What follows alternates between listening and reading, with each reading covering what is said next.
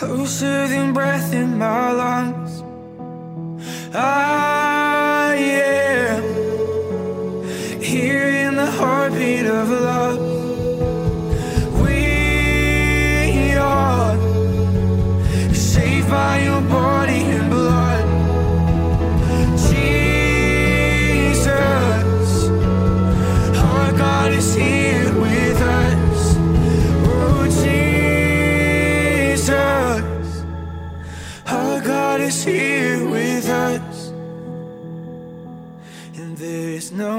distance existing in your eyes.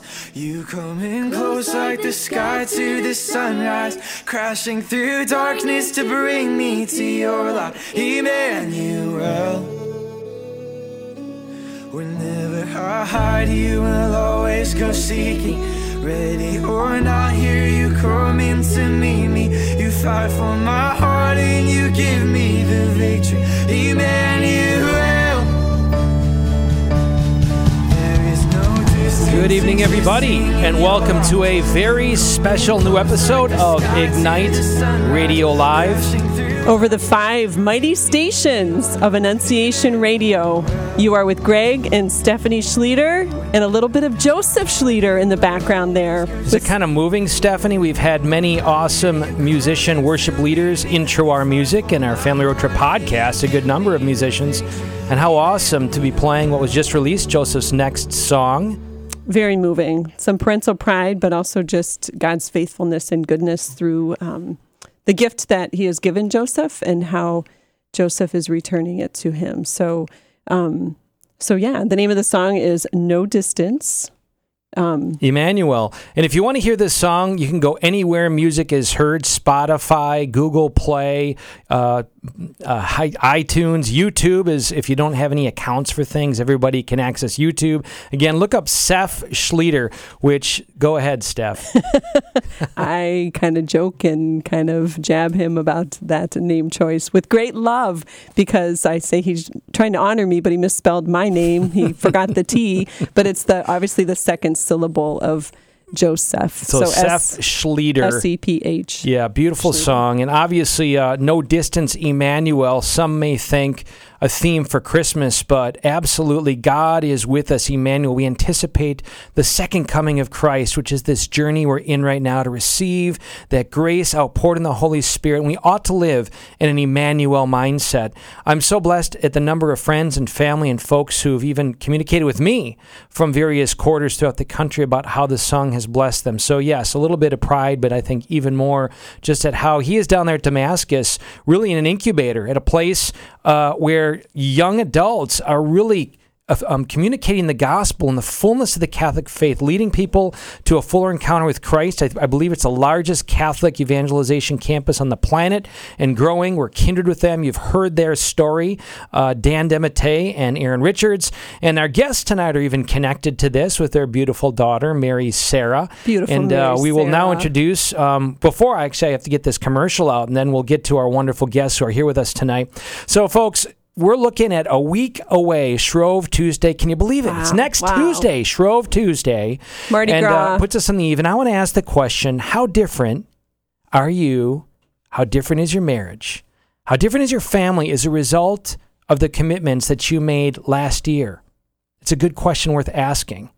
And if, if you feel like maybe a little bit spiritually, of course, closer to God, but if there's nothing really tangible, for instance, if you don't feel like you're praying more and more intimately to God and with your spouse, if your culture in your home is no more vibrant, we invite you to say yes, to lean into it, lean into the awkwardness, the reservation, the fears, the doubts, to make your home all the more that place of encounter. How? I'm glad you asked. Check out ilovemyfamily.us. You can't forget that, right? I love my family. It's awesome to say. Just say it wherever you're at right now. I love my family.us and scroll down a little bit and you'll see the seven week Lenten challenge. Basically, we're challenging you to bring your family together for no more than 45 minutes. It may go longer than that because you'll be addicted immediately when you set that atmosphere, that environment. Easy to use, Live It Gathering Guide to do this. And, and trust me, those who are doing this, they're as busy as you with big families, a lot of kids, a lot of activities, but they recognize we have more than 30 hours of discretionary time. Again, ask yourself the question based upon last week, how much closer are you to God based upon how you chose to spend that time God gave you?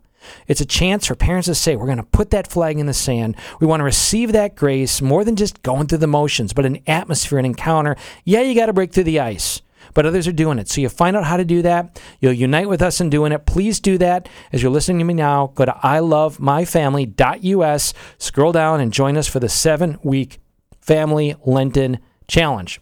So, to our dear guests, um, Joseph and Christy Mankhouse. A little bit of a drum roll there, Yeah, Gregory. awesome. Woo. So they're a beautiful family with eight kids. They live in the Cleveland area. Joe and Christy and the Schlueters go way back. We are woven into each other's lives for decades now. Man, that makes us sound old. They're young. okay. I'm old. But for decades, we've been blessed before they're even dating to know them. Joe and I on the campus of Miami of Ohio, deeply immersed in pro life activity and the, the journey of faith, the seeking, which we all know never ends, but to be blessed in the fundamental questions. Joe is a brother in Christ. And Christy, then at uh, the University of Steubenville, very involved with the um, many different wonderful things, pro life and evangelization, as everybody knows about that campus. So as they tell their story, uh, we play a little bit of a role in facilitating connection. But the main thing right now for them, Joe, is uh, works for EnviroServe. He's a top cog in that wheel, but he's also the executive vice president for the apostolate for family consecration. So, as executive vice, vice president, I want to ask him if he uh, if that means his kids get cushy jobs at other um, Catholic organizations. Bad political joke. Forget that. Um, so, anyways, we are so blessed to have them in a dialogue with the Menkhouses here tonight on Ignite Radio Live for you to hear their wonderful journey and uh, just kindred with them in this mission of imaging the Trinity, which we are. It's our unsurpassed identity. So hear that tonight. Hear God saying to you and me that we are of the fashion of the Trinity, the fabric of love, meant to experience that all the more fully in marriage and family for it to overflow to the world. That's the thesis of our lives, and we share that with them. So, Steph, you get to cue them. The cue, as we love to proclaim, is Revelations 12, verse 11. They defeated the enemy by the blood of the Lamb, our holy mass, what a gift, and by the word of their testimony. Gosh, what grace pours forth through one sharing his or her story because the Lord is always interwoven into it, regardless of how big or little it may seem. The Lord's grace is mighty and powerful in those everyday, ordinary, which are really extraordinary moments. So, Joe and Christy, whichever one of you would love to go first, um, why don't you give us a little bit of your background? Oh my goodness. Thank you guys so much. It is such a grace to have the opportunity to share with the two of you after all these years. It's awesome. Um, your hearts are just so beautiful. Thank you. And, um, right back to you. you know, when I think about, when I think about the, the, the amount of effort and, and the um, trials and tribulations that, um, that I know you both have gone through to continue to serve the Lord. And, and it's just so beautiful Mhm, um, to see everything that's happening now. Um, right here in our state of Ohio, for, for uh, as an example, um, with the apostolate, with Mass Impact at Damascus, the, um, Right. you know, the time for the family to to rise up again as a force for Mhm. good in the church and in the world. It's a beautiful thing. Amen. Amen. And um, you know, um, my head is already spinning because you've you've traversed a, a long way around. Um, Yeah. going all the way back to the university life and college and everything else. Um, I guess my story begins, you know, I was raised a cradle Catholic um, back in Cincinnati, Ohio, which is a very um, faithful town, and um, grew up um, at St. Lawrence in Price Hill. Went to Elder High School. My father was a teacher there, a football coach, and um, really had everything I needed to be formed in the faith and went off to college and um, fell away from my faith for a little while. And um, on my way back around um, to straightening myself out, I, I ran into uh, to Greg, and uh, we ended up on a bus together on the way to the March for Life. I don't know if you remember this, Greg. We we were on a bus together all the way out to Washington D.C. for the 1990 March for Life. Mm-hmm. I think it was January of '90, and um, it was at that time that I received an invitation from him to go on a retreat up in Cleveland. I still was living in in the Cincinnati area, going to Miami University, um, but managed to find myself in a in a small car going all the way up to Cleveland in the winter for a Teens Encounter Christ mm-hmm. retreat. Mm-hmm. Awesome. Um, and at the time, I really didn't know what I was getting into. It turned out to be one of the most powerful experiences of my life. Mm. In fact, to the point where I'm still involved with that organization to this day. How many years later is that? Some 30 plus years later. Um, so, anyway, um, once uh, I got on the tech uh, boat, they say. Uh, it's ship with a billowed sail. Shall we sing it? Once I got on that ship, I stayed on for a little while, and and then I met uh, the woman who was to become my future wife on one of the retreats that I was on the team, and uh, that changed the entire future of my life. I uh, once once we got to know each other and began to to visit with each other, and we would travel across the state uh, I was going to Miami, which is, if you're familiar with Ohio, is on the far western extreme mm-hmm. of the state, and then the Franciscan University of Steubenville, which you mentioned, is on the extreme eastern side of the state. But mm-hmm. uh, we liked each other enough. We started driving back and forth to visit, and um, let me pause you pause you on that journey because yeah. I want to get the they meet moment because I want to get the male female responses. But if you don't mind, we're going to back up a little bit. But I do have to get this in. As you were speaking, I can picture Christy, whom I knew well, and she already, as you know, had a glow, has always had a glow about her. But it was that particular glow that happened after meeting you. And as once you started dating, I just have to get this out in case I forget it later. Just she said, I just can't wait to have little redheaded babies. yes, I did say that. Which is that was definitely definitely something I look forward to. Which is amazing and contrary to culture in its view of things, but we're, we're getting too far ahead of ourselves. So, Joe, you came yes. from a Catholic family. Um, you had the context of formation. If you don't mind, what do you recall were the circumstances of your falling away from the faith, and then maybe uh, some sense of really coming back? What were what was going on? What were the influences? Connect with those people who may be listening, just turned over from Led Zeppelin, landed right here and now, and they want to hear what this guy said who left the Catholic faith because it was what? And tell us. Okay. Well, I, I was at a talk recently where Dan DeMatte, who you mentioned earlier, made the point that most people, uh, in their heart at least, leave the church when they're about 13 years old. Mm-hmm. You know, they're not leaving because of scandal. They're not leaving because of, you know, political issues they're leaving because it doesn't feel right. Mm-hmm. And I did have an experience with um, a person who was, um, let's call them a teacher, who uh, criticized me at the wrong moment, mm-hmm. and my heart was broken mm-hmm. uh, in about eighth grade. And from that point on, I, I fell further and further away because I didn't feel personally uh, welcomed wow. into the church. And when I finally got to college, um, I was able to make the decisions on my own and stop going to daily to uh, Sunday mass, and um, so it was a, it was really a broken heart mm-hmm. at one point in my in my adolescence that took me away from the church. The power turns out after a year of college, searching, looking, trying to figure out where I was going to find myself, that I realized that these people who called themselves Christians who were hanging around they didn't have any agenda for me. Mm-hmm. They were loving me. They weren't trying to beat me over the head with anything. I said, I kind of like what these people have, and I was drawn to them. Mm-hmm. And I finally said, What is it that you have? And they explained to me that it was Jesus Christ. Mm-hmm. And I, that set me on the journey back to my roots of the Catholic faith after a number of stops along the way to explore the um, evangelical mm-hmm. church and uh, some some really had some blessed, grace-filled moments on the journey on the way back.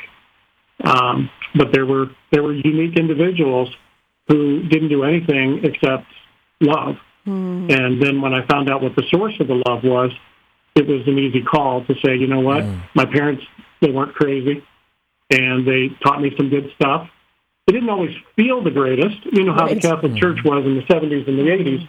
Um, you know, it was more about, um, you know, there was a lot of, uh, of unclarity. It was yeah. very difficult to know the truth mm-hmm. um, back in the in the days that, that, that we were adolescents, let's say, mm-hmm. in the late 70s and early 80s. And um, so gotcha. by the time by the time I was in college and could discern some of the truths um, and and uh, get into some of the basic theology of why we believe what we believe, um, that time um, I, I was actually able to make some smarter decisions, and I was really blessed by people who God put around me, and, and people such as yourself. Mm. So, Joe, it's intriguing. Number one, I want to punctuate a key theme for all of us, and that is that you experienced God through others in a non judgmental atmosphere, which isn't to say without an awareness of objective truths and all that is to say that people loved you and engaged in conversation. And I distinctly remember long hours with you and the many of the people that we were blessed to be around of just exploring and asking questions and interacting. And on a secular campus, I have to say this too.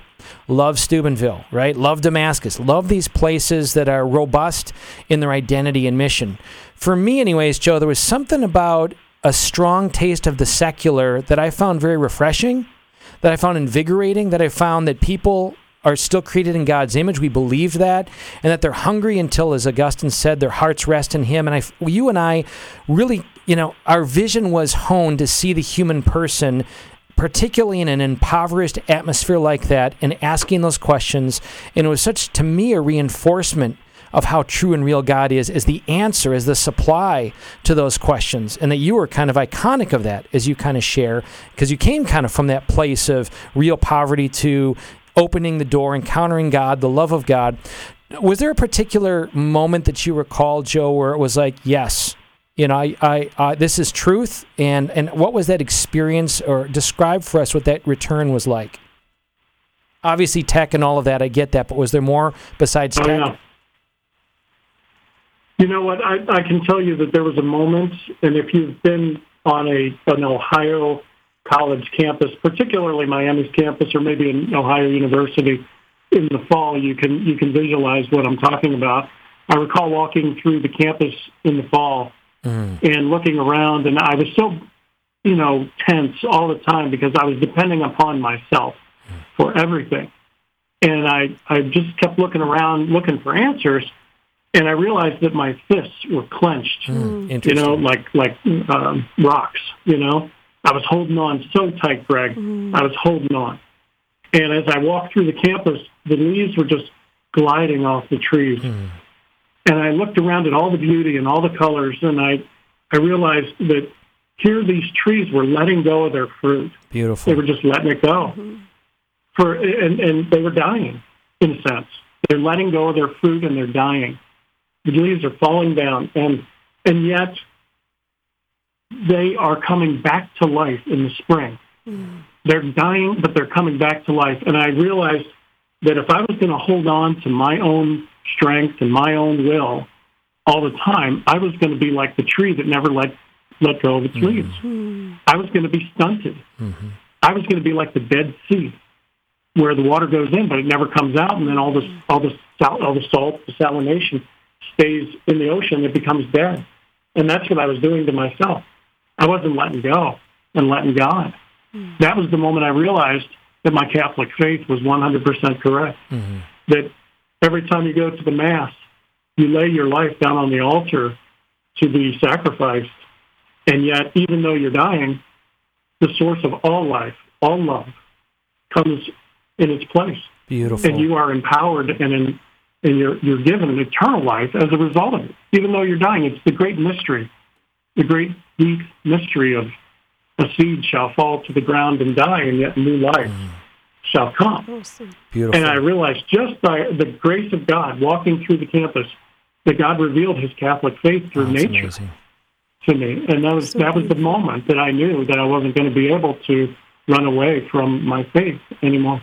What's intriguing about that, and thanks for sharing that because I'm mm-hmm. with you, I'm mm-hmm. feeling it, I'm experiencing it. I'm hoping any of you who are out there listening and you find whether it's your fists or just your body, you're so clenching because you're gripped with a sense of, of control and, and relying on yourself, that just that surrender, knowledgeable of who you are in God, who He made you to be, His grace is pressing in on us. And that was Joe's experience, and I know it's a life experience, but I, I, I love you drawing me back to that moment. But for our listeners, also, what's intriguing is back then on this campus, the experience of Catholicism was rather anemic. So the Eucharist, robust, full, we got it. Source and Summit in faith, we didn't have focus. We didn't have these groups that, you know, fostered in Catholic specific contexts vitality, encounter, conversation, virtue. None of that, at least from my experience, was present.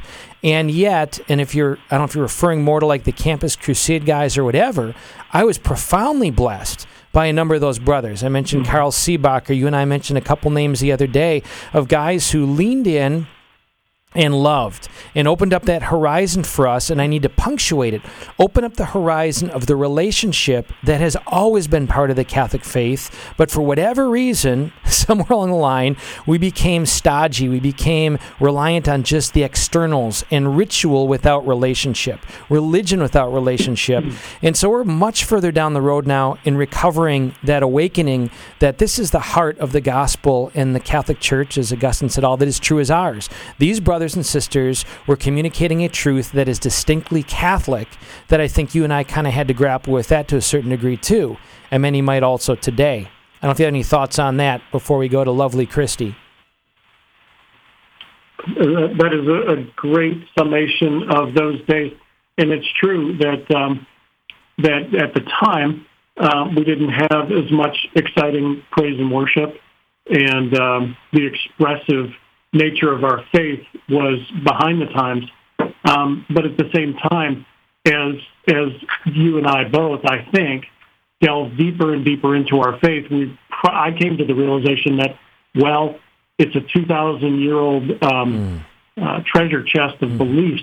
It's not going to move at the same speed as our modern culture. Mm. And came to accept that and decided I wanted to be part of um, you know, a, a, a group of young people that was going to continue to believe and continue to try to grow the church um, into the into the new millennium, mm. and that's what I think that that you ended up doing, and me on, on separate paths as we entered into the real world. Amen. Well, it was a remnant, and for others to hear this who may feel this right now, wondering where is the vitality, which again, I think today we have Cursillos, Chirps, Damascus.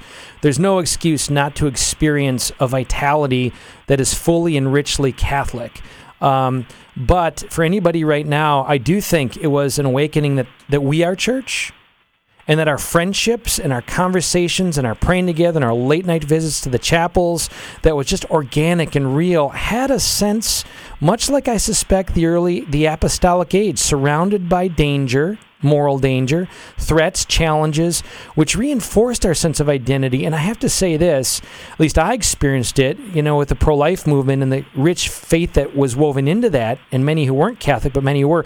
The beacon of light that it was that radiated through the entire campus, that touched many, many people, that taught us how to love those who are different from us, and the attraction that that was to so many of those people. I, I remember us gathering frequently and talking about the head of that group or the head of that group that had the, they're polar opposite of Catholic faith and belief, but we would sit down and get to know these people and come back with the delight of how mm-hmm. it penetrated into their lives and uh, how they experienced that love. So I'm just really blessed right now by this portrait, and maybe those who are listening, invigorated by maybe somebody you're working with right now, a family member who maybe is polar opposite politically or spiritually or emotionally, that God gave them to us to love. Awesome. So, Christy, give us a little bit about your background and your growing up years. Okay, so I grew up in a very Catholic family, and um, from the time I started high school, I got very involved in search retreats, which mm-hmm. I don't know if they're anywhere other than Cleveland, but mm-hmm. I spent all four years of my high school years um, involved in these being on team um, probably four times a year. And my faith was number one in my life. as much as I knew at that point. And I knew that when I went off to college, I, my faith was going to be a top um, a top priority.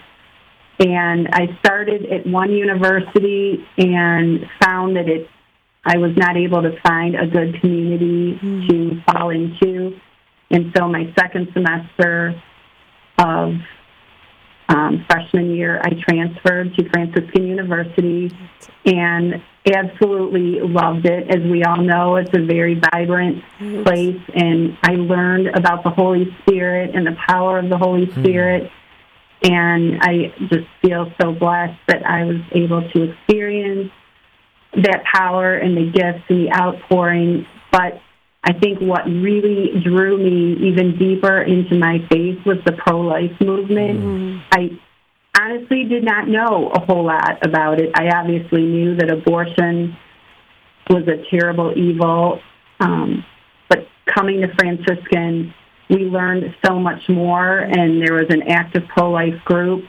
I became involved in um, the campus pro-life group, and we would go every weekend to the abortion mm-hmm. clinic and pray. And there was a a group of us that back then Operation Rescue was a thing. Mm-hmm. And for those that may not know what that is, people would block the abortion clinic doors hmm.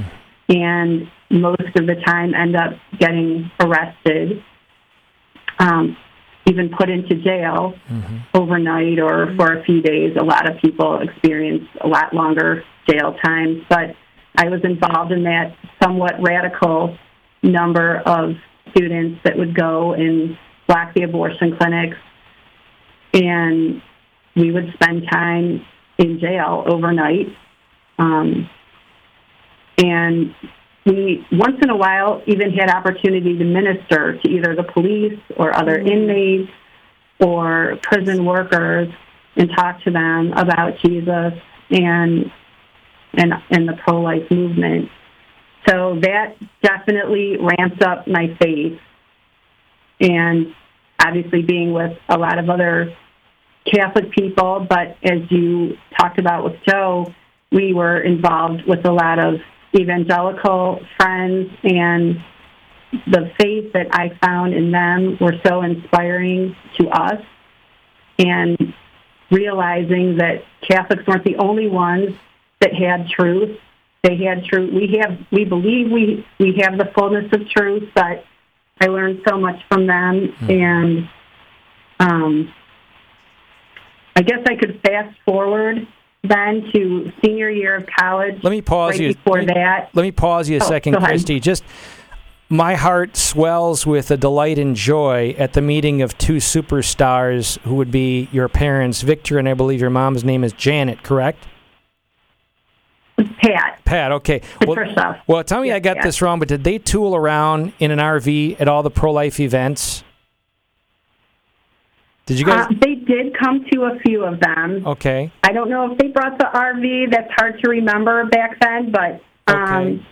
Well, they my- definitely did. Well, my recollection, knowing your dad in greater particularity, was the delight and the joy that they exuded all the time. Your dad, in fact, facilitated the very first regional Human Life International conference by brokering with us. I was in out of Miami working for Human Life International, and the first regional event was in Columbus. And your dad, very I'm sorry, Cleveland, was very connected, which was where Bud Macfarlane introduced his tapes, and his dad and Father Larry was the first one, and the Mary Foundation was born. So just the seeds of your dad's facilitating that, and obviously being at your home a couple times, the comfort level of talking faith and pro-life stuff, I do recall that, and uh, of course your your beloved godfather, the former governor and senator George Voinovich, if I have that correct. Probably wrong, but who knows? Um, Take a shot. Yeah, Your uncle. okay. Yeah, that's my uncle, right? So, anyways, you come from a family that um, definitely imparted upon you a richness of faith and how important that is. So, take us forward to, the, Absolutely. to the senior year then.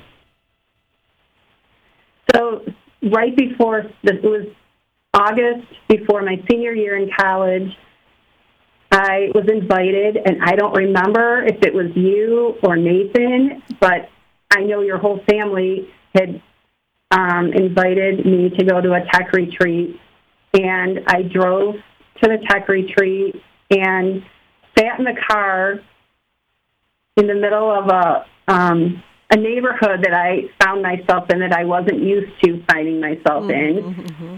And I just sat there and I was terrified going in not knowing anybody other than whatever Schlueters happened to be on the To be on retreat. There are many of us. And a and a a strange man came out and asked me if he could take my my luggage in and I said, you know, I don't think I'm going to stay. And before I could even um, protest too much, he grabbed my bag out of the car and That's great. um, and walked me in.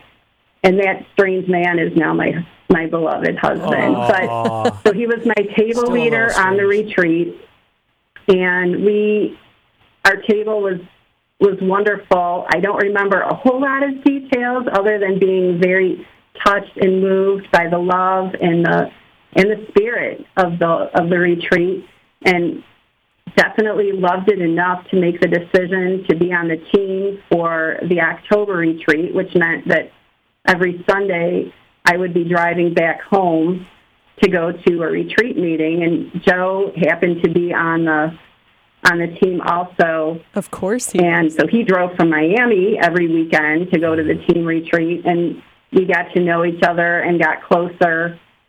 And by the time the retreat was actually happening, um, we knew there was a, a definite connection between us. And shortly after the retreat, we started dating, and um, So I have to back you up because that's Yeah. we got to go female on this a little bit. Go ahead, Steph. I'm just going to interrupt quickly for our listeners in this area.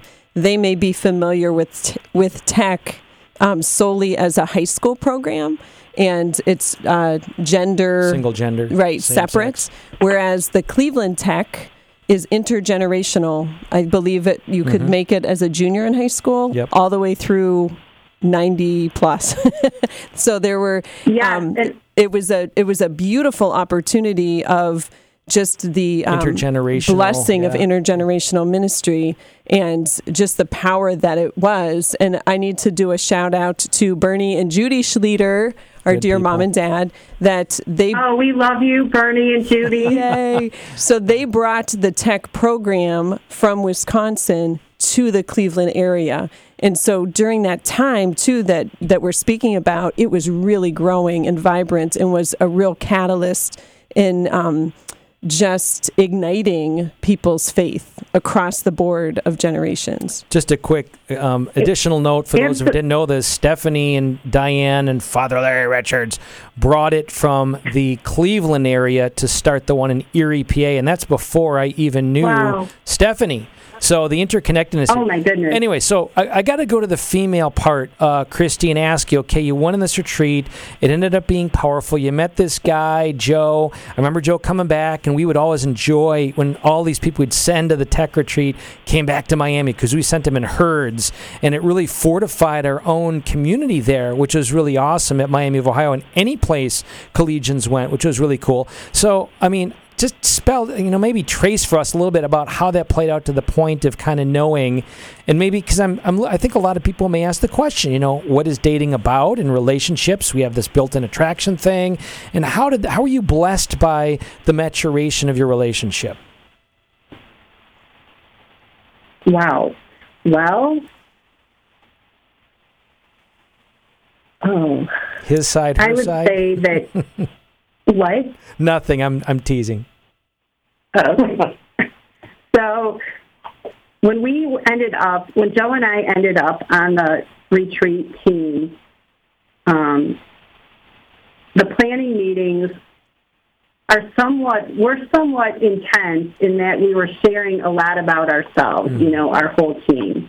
As anybody that, without giving away too much of it, there's basically two teams that put on each um, TEC retreat, and we were on one of the two teams together. And we shared a lot about our our life, and we had very similar, well, exact morals and values, and that was very attractive to me to hear a man talk like that. Of course, I had met a lot of those people at Steubenville, but there was something about this man. He was very intelligent. He was very um, open to talk about his faith and the important things in life. And he was very kind and sensitive towards me. And we knew, we both knew by the end of the retreat that there was a connection. And then um, I think I visited him the first time. So do you remember? Okay. We had, he had invited me to come to Miami and visit him. This was shortly after the retreat and we had talked and definitely solidified in our discussion that we were both attracted to each other and we wanted to pursue a relationship. Neither of us believed in just recreational dating, just um, for the fun of it. We both knew that um, we wanted the Lord to be in the center of our relationship.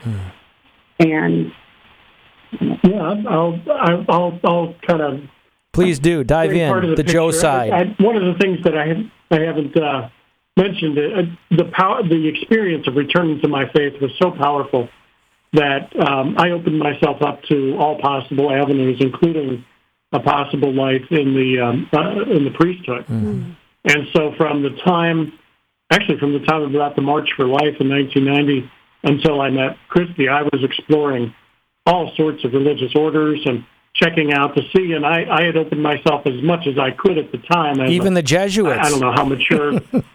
yeah, well, I, I don't know if I felt like I was smart enough to be a Jesuit, but I was looking at the oblates, and if you you know Father McAleer, um, went out and spent time at his novitiate house and looked at the di- diocesan seminaries and things like that.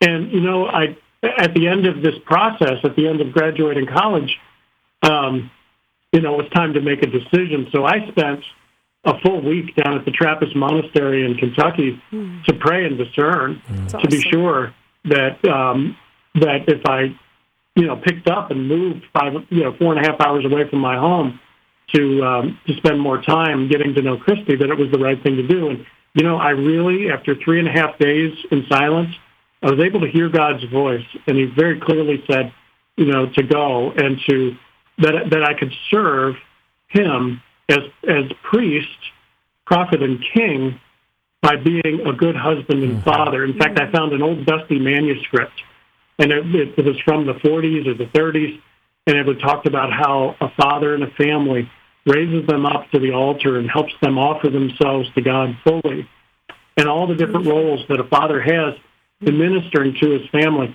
And I realized that the call in my heart was uh, just as much to family as it was to serving others. In fact, it was a great expression of serving others, and and that would be a, a good preview of of what our our marriage has become and and the ministry that that we're moving into at this time in our life. That's awesome. So we could do many many episodes with both of you with such um, grace and wisdom that you communicate your life story, and I know these points of contact. I hope that all of our listeners, as we are moved by the awareness of God's appointing and His anointing, when we follow His way, that even if it's not crystal clear, if we're doing his thing and we're praying into it and, and um, staying um, united in the sacraments that he blesses us. So I'm going to fast forward us quickly with the time that we have left.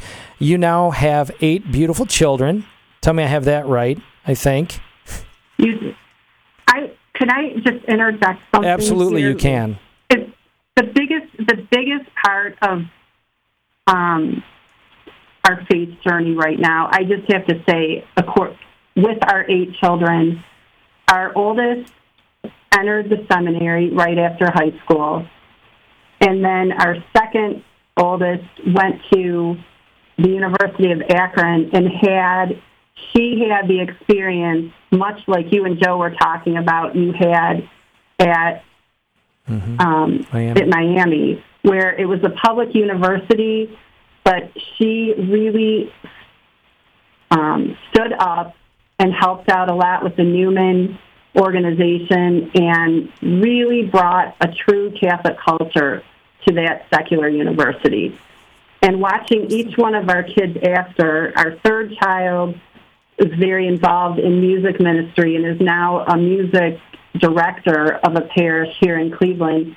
And then the younger ones, every one of them, and I, I don't want this to come across at all as being as bragging because believe me, it's, we know, Joe and I both know, it's all grace, it's all mercy. But our kids have brought us to a much they have held us to a higher standard, mm-hmm. have made us want to seek the Lord so much more and find ways to minister and find ways to proclaim his goodness to all the world. I I just have to say that if we didn't have them, we wouldn't be the people that we are today. Having those kids and watching their example fast forwarded us so much so much further. Christy, I love to hear you proclaim that, and it's it's it's important to proclaim that. We in this area, of course, we know the challenges of parenthood, but um, absolutely, when you impart this atmosphere in our own homes of love and encounter, and they discover their greatest self, and they're living it vibrantly and fully. And yes, there's the challenges, but if that if that's the first and most important thing to get them to heaven and to experience a taste of it here on earth, yeah. there's nothing there's nothing more delightful. I've said to Stephanie uh, numerous times that when I've had conversations with friends from college or business in the past, and they ask how things are going, and generally they answer the question in terms of how much money they're making or what what uh, advancement mm-hmm. they got, promotion or whatever. You know, I could lose, and I mean this with the grace of God at each moment, needing that grace. I could lose everything so long as I know that I am kindred with my wife in God's appointing and anointing in our children, and to see them, regardless of where God leads them, flourishing authentically from his heart, being the people God created them to be. And I'll say, when I saw your whole family, probably the first time at Encounter. I was just going to mention. Go ahead, that. Steph. Well, no, I just want to give due acknowledgement. Yes, count it all grace, right? Um, yeah. Yes, yes, and yes. But I think yes. we also need, yes as parents, to proclaim the hard work also to remain faithful to our parental call because so many people I know when our kids were little, and I'm sure you guys have gotten this, it was like, oh, you're so lucky that they're this, this, or this. And I'm like, yes, it's grace for sure. Huge acknowledgement and hand high in the air for that praise. But it's a lot of work, right? You know, to it is a lot of work to remain faithful to that call. So I just want to acknowledge that it doesn't just happen. It's cooperating with that grace, which is a grace, I guess. But also just proclaiming. I I resonate so much with that. How our kids, as you're describing, should call us to a higher standard if you know we're we're living how we're supposed to be, right? We love the JP2 quote about, you know, families become who you are, right? Mm-hmm. It's imaging the Trinity. Yeah. And it really is just embracing our identity as, you know, son and daughter of God and family united in the Trinity in that love and the importance of providing that environment as families, as, you know, declaring things as mother, as father, as husband, as wife to allow that to flourish there. And again, we know it's not perfect. We know that there are many, you know, sins and failings and frustrations and typical family stuff. But, you know, like Greg always says, let our ceiling be your floor. And I have to say, as I cut Greg off, that we were blessed to see you even just for a little bit at the recent Encounter conference here in Toledo. And I just want to say that your witness and mm. proclamation of the Lord's grace just by your presence there as a family was so powerful and fun and fun for yes, sure fun, for yes. sure but i think we we underestimate you know the value of the witness. Yes a large beautiful family but family in general doing something of faith together and declaring it right. and you know the sincerity and um, authenticity of what your family exudes is just so beautiful so, and so powerful. So praise the lord for your cooperation with all that and the beautiful um, witness that each of your kids are. So i want to get really practical here with the time that we have you and I know, and all the families we're united with, and many of our families here have been to the apostolate for family consecration. We'll get to that very shortly, and we want to build an even more vital connection. Want to state that because, for this reason, our children will be formed and we in our marriages and those dating and engaged, we will be formed. The question is, will it be by God or not God? And people may think this is a little edgy or insensitive, but if it's not God, it's going to be of Satan. The word literally means adversary. And it's not just this highfalutin moral high ground. We all fall far from it, but we're not going to erase that line because we struggle with it. It's still the truth, and we see the sociological data bear out if we're not going to make our places, our homes, that place of encounter. And for folks who are listening, you know exactly what I mean. We've been in these conversations for decades. It's not enough to send our kids to Catholic schools or you know whether it's grade school or high school or beyond the influence that we have as parents is is under attack right now, and it requires all the more that we as parents make our homes that place of encounter. So I'm going to ask you guys. I know what you do in your home, but what is some encouragement, specific points of encouragement that you want to speak to parents and grandparents listening right now of what is critical for many of them to reclaim that culture, but the culture that they have to even deepen it. So to reclaim it, what challenges are they going to face? What should they do? And to deepen it, what advice do you have? I would say, from a practical standpoint, um, you know, in the apostolate, we believe the first step is uh, you have to claim the home territory. Mm. Um, in the past, the wisdom of the church was to consecrate your home to the Sacred Heart. Uh, we in the apostolate uh, do so, but we also include the rest of the Holy Family, which images the Trinity. So, in every apostolate member's home, or anyone who wants to be uh, influenced by the apostolate, we have a portrait of the Holy Family the image of the Holy Family that was revealed to Sister Lucia in the final apparition of Fatima, the miracle of the sun. Everyone, all the hundreds of thousands of people, they saw the sun coming towards the earth. But the three children, what they saw was an image of the Holy Family mm-hmm. with St. Joseph holding his right hand up, leading, his arm around the Blessed Mother, uh, and also helping hold, hold the child Jesus, um, and, and his heart exposed, and Mary also her Sacred Heart, her Immaculate Heart exposed. This image is an image of the Trinity focused on the Sacred Heart of Jesus. Mm-hmm. And when we consecrate our homes to that, we elevate that image above the television, above all the other images in the home, and we say, This house will serve the Lord. Mm. And our heart is going to be one with Jesus Christ. So you start by consecrating your home. Mm. You make it a place of prayer. If you can, you know, you don't beat yourself up. Uh, you don't beat yourself up if you cannot, but you try to say the daily rosary, and then you know, live a Catholic life. You begin to reach out to others. You invite others into your home. You go to others in, in service. You find ways to serve others. You get out of the Dead Sea and you become a flow through because it's only then when the Spirit is flowing through you that you get to keep it.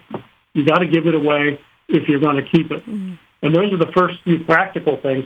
In the case of the Apostolate for Family Consecration, the Catholic Family Land, we believe it's important for the family um, to take a pilgrimage, to go somewhere and be with other Catholic families. In this case, in the summer, there's other conferences, there's other places you can go to. The Encounter Conference, for example, as we did this this uh, recently, the, the second, third, and fourth of January. Um, but Catholic Family Land is a place set apart for such a purpose. Mm-hmm. So we invite families to come all summer long. There's week long family fests, and you make a pilgrimage. It's a sacrifice. You go there and you live in a cabin. It's a little rustic, um, but it's a blast. And mm-hmm. kids play with other kids that are like minded. Adults can mix with others who are committed to the faith. And by um, coming to this event, um, it's almost like um, you know, Mary, um, Joseph, and Jesus get, you know, getting on the donkey to go back to Bethlehem to be counted every year. There's mm-hmm. a certain grace mm-hmm. that comes with making the sacrifice and heading to a place like Bloomingdale.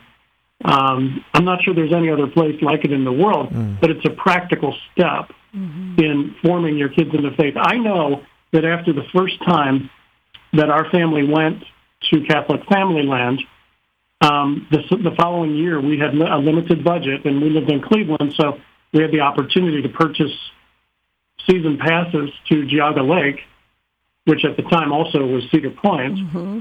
Or we had enough money to go to Catholic Family Land for one week, and at the time we had six kids.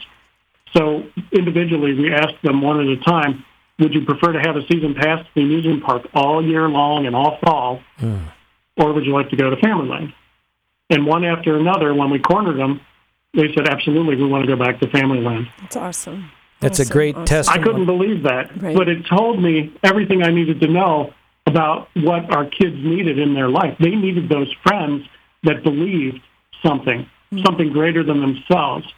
And it turned out over the years that that one week, that one experience with other like-minded Catholic individuals was enough to give them positive peer pressure to last mm-hmm. all year long. Mm-hmm. That's awesome. And they became a force for good because of it.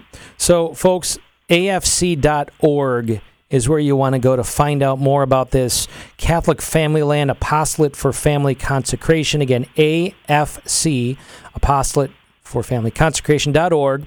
So, Joe, you and Christy um, give witness to the Trinity because that's your identity and you're endeavoring to live it out fully. And you're, we, talked about the fact that we will be formed, and it, it's either going to be, as Stephanie said, in accord with who we are or against who we are. We can't make that up. Truth is not something we can create, He's someone who created us. My son Dominic, you talk about the influence of our children in our lives, and for us it is very robust, but he's been reading some pretty awesome books on his own. Our 14 year old is a voracious runner and uh, just a good hearted kid. Anyways, he's introduced to me two book, good books, but one of them I want to mention called Tribe. Nothing about the faith, nothing about spirituality at all. It basically describes from a sociological perspective how, fam- how, how happiness occurs by this meaningful integration in one another's lives, and how depression has increased substantially as we've seen the disintegration of communion, dare we say, as you say, holy communion, holy community, the loss of holy community, more forms of connection than ever before in history, and the highest depression, suicide rates that have ever been recorded in history. And what does that mean? That means we've been made in the image of uh, the Trinity to have this mutual um, times of connecting. So, one thing I would add, and just your thoughts on this also, is families need to be given permission to rediscover that delight and joy of communication with one another. And step one, certainly as you say, that consecration, make the time. Make the time to set aside everything. And as we say, just for 45 minutes, can you do it? For 45 minutes, can you bring your family together for meaningful talking and praying? And I'll say to you and to our audience, we know they want to. We know they've been in the crucios and chirps and texts and all of this, but so many of them are so beleaguered because they, they feel they've lost, I don't know, the, the appointing by God to say, hey guys, Thursday, there's nothing going on. We're going to gather together little commercial here again to go to ilovemyfamily.us. But even that little step of doing that is extremely difficult for many families today. Tell us some success stories, maybe, as you in your neck of the woods have experienced families go from disintegration to greater unity. Well, one thing that I I would say that we learned early on from the Apostolate for Family Consecration, the founder always said that what sets the families whose children leave the church versus the families whose children stay in the church, the difference is being families for others. Hmm. Oh, I love that. And there are many ways, certainly, that we can get our families together to pray together, and that is so important. But it's also important to reach out as a family to other families. And we made it a point to be very involved in our parish, whether it was the summer carnival or a winter fest or um, we had a Divine Mercy Sunday presentation that our family put together. Just different things through the years, but even more importantly, we would just invite other families to our home. And we tried, we would, we would do probably weekly, and then we'd fall apart, and then we would start doing it again and having families. I mean, just because things fall apart temporarily doesn't mean you can't pick up and, That's and do right. it again. That's but through the years, we've made it a point to have families over, and we would have um, we would do family rosary, and then we would do formation, primarily for the adults, just learning more about our faith so that we could teach it to our kids, and all the kids would just play together. And then we would all come together at the end for a final prayer, and then there would be snacks and lots of kids running around Beautiful. if you aren't involved in your community as a family and bringing other families to you, then, like Joe said, it's like the Dead Sea. Mm-hmm. It's just important to to share what the what the Lord has given us with other people. Amen. And I think as for as good and imp- as important as separate ministries can be for men or for women, etc., I think sometimes those can pull us away from the family mm-hmm. because we're involved in this and this and this. And that's the beauty of family ministry and even family ministry in your own home, as you're saying, Christy, bringing other families there and growing together because you're able to be together. And most importantly, I think for your children to experience that community and environment together is so wonderful and grace filled. Folks, you're tuned into Ignite Radio Live, and we're so blessed to have dear friends of ours, Joe and Christy Menkhaus. Joe is the executive vice president for the Apostolate for Family Consecration. I believe that's a totally volunteer position. Is that right, Joe? Yes, I'm a hazmat avenger by day and a apostolic guy by night. I love it. Do you wear a mask? Anyways, um, no, it's it, you know the beauty of hearing you guys speak, and for our audience who hear, who've heard us now for over five years, is our desiring to live our nature and our identity and doing the things that you speak about, the portrait that you paint. So, for anybody who's listening, we didn't know to this extent that Joe and Christy um, have been so moved by the same spirit to respond in similar ways, to make their homes that place, and to reach out to other families. And I just want to say this as you're hearing right now, that may seem intangible to many of you, whether because you don't feel it's shared by your spouse or because you feel you just haven't done this and your kids are too far gone, or what does it look like, or hey, that's over the top, or good enough, we go to man. I don't know what your obstacle may be. But let me say this we all have them. And the image is one of the Holy Spirit pouring into us with the force of a Niagara Falls. Think about that. We never are full. God wants to, to pour it into our lives. We're about to face this Lenten season, and the question is, what obstacles can we get out of the way? And for many of us, it's going to be using our discretionary time in ways that is not edifying, in ways that's not going to leave us next week all the further ahead. And so um, we ask you guys to join us on this journey. Those of you who are listening to take the step with other families together to know that we're you got to lean into it. If we don't stretch, we don't grow. So check it out again at ilovemyfamily.us and. Uh, let's grow together in this way through this uh, these weeks of, of Lent leading into the Easter season with something permanent, a greater awakening to our nature, and to discover those relationships that maybe have been dormant. So let's just close in prayer in the name of the Father and the Son and the Holy Spirit. Amen. Dear Lord Jesus, you made us for yourself. You fashioned us to give witness to you who are the Trinity in our relationships. Flood us with the grace to overflow in our marriages and families and overflowing to this world. For your glory, through Christ our Lord, we pray. Amen.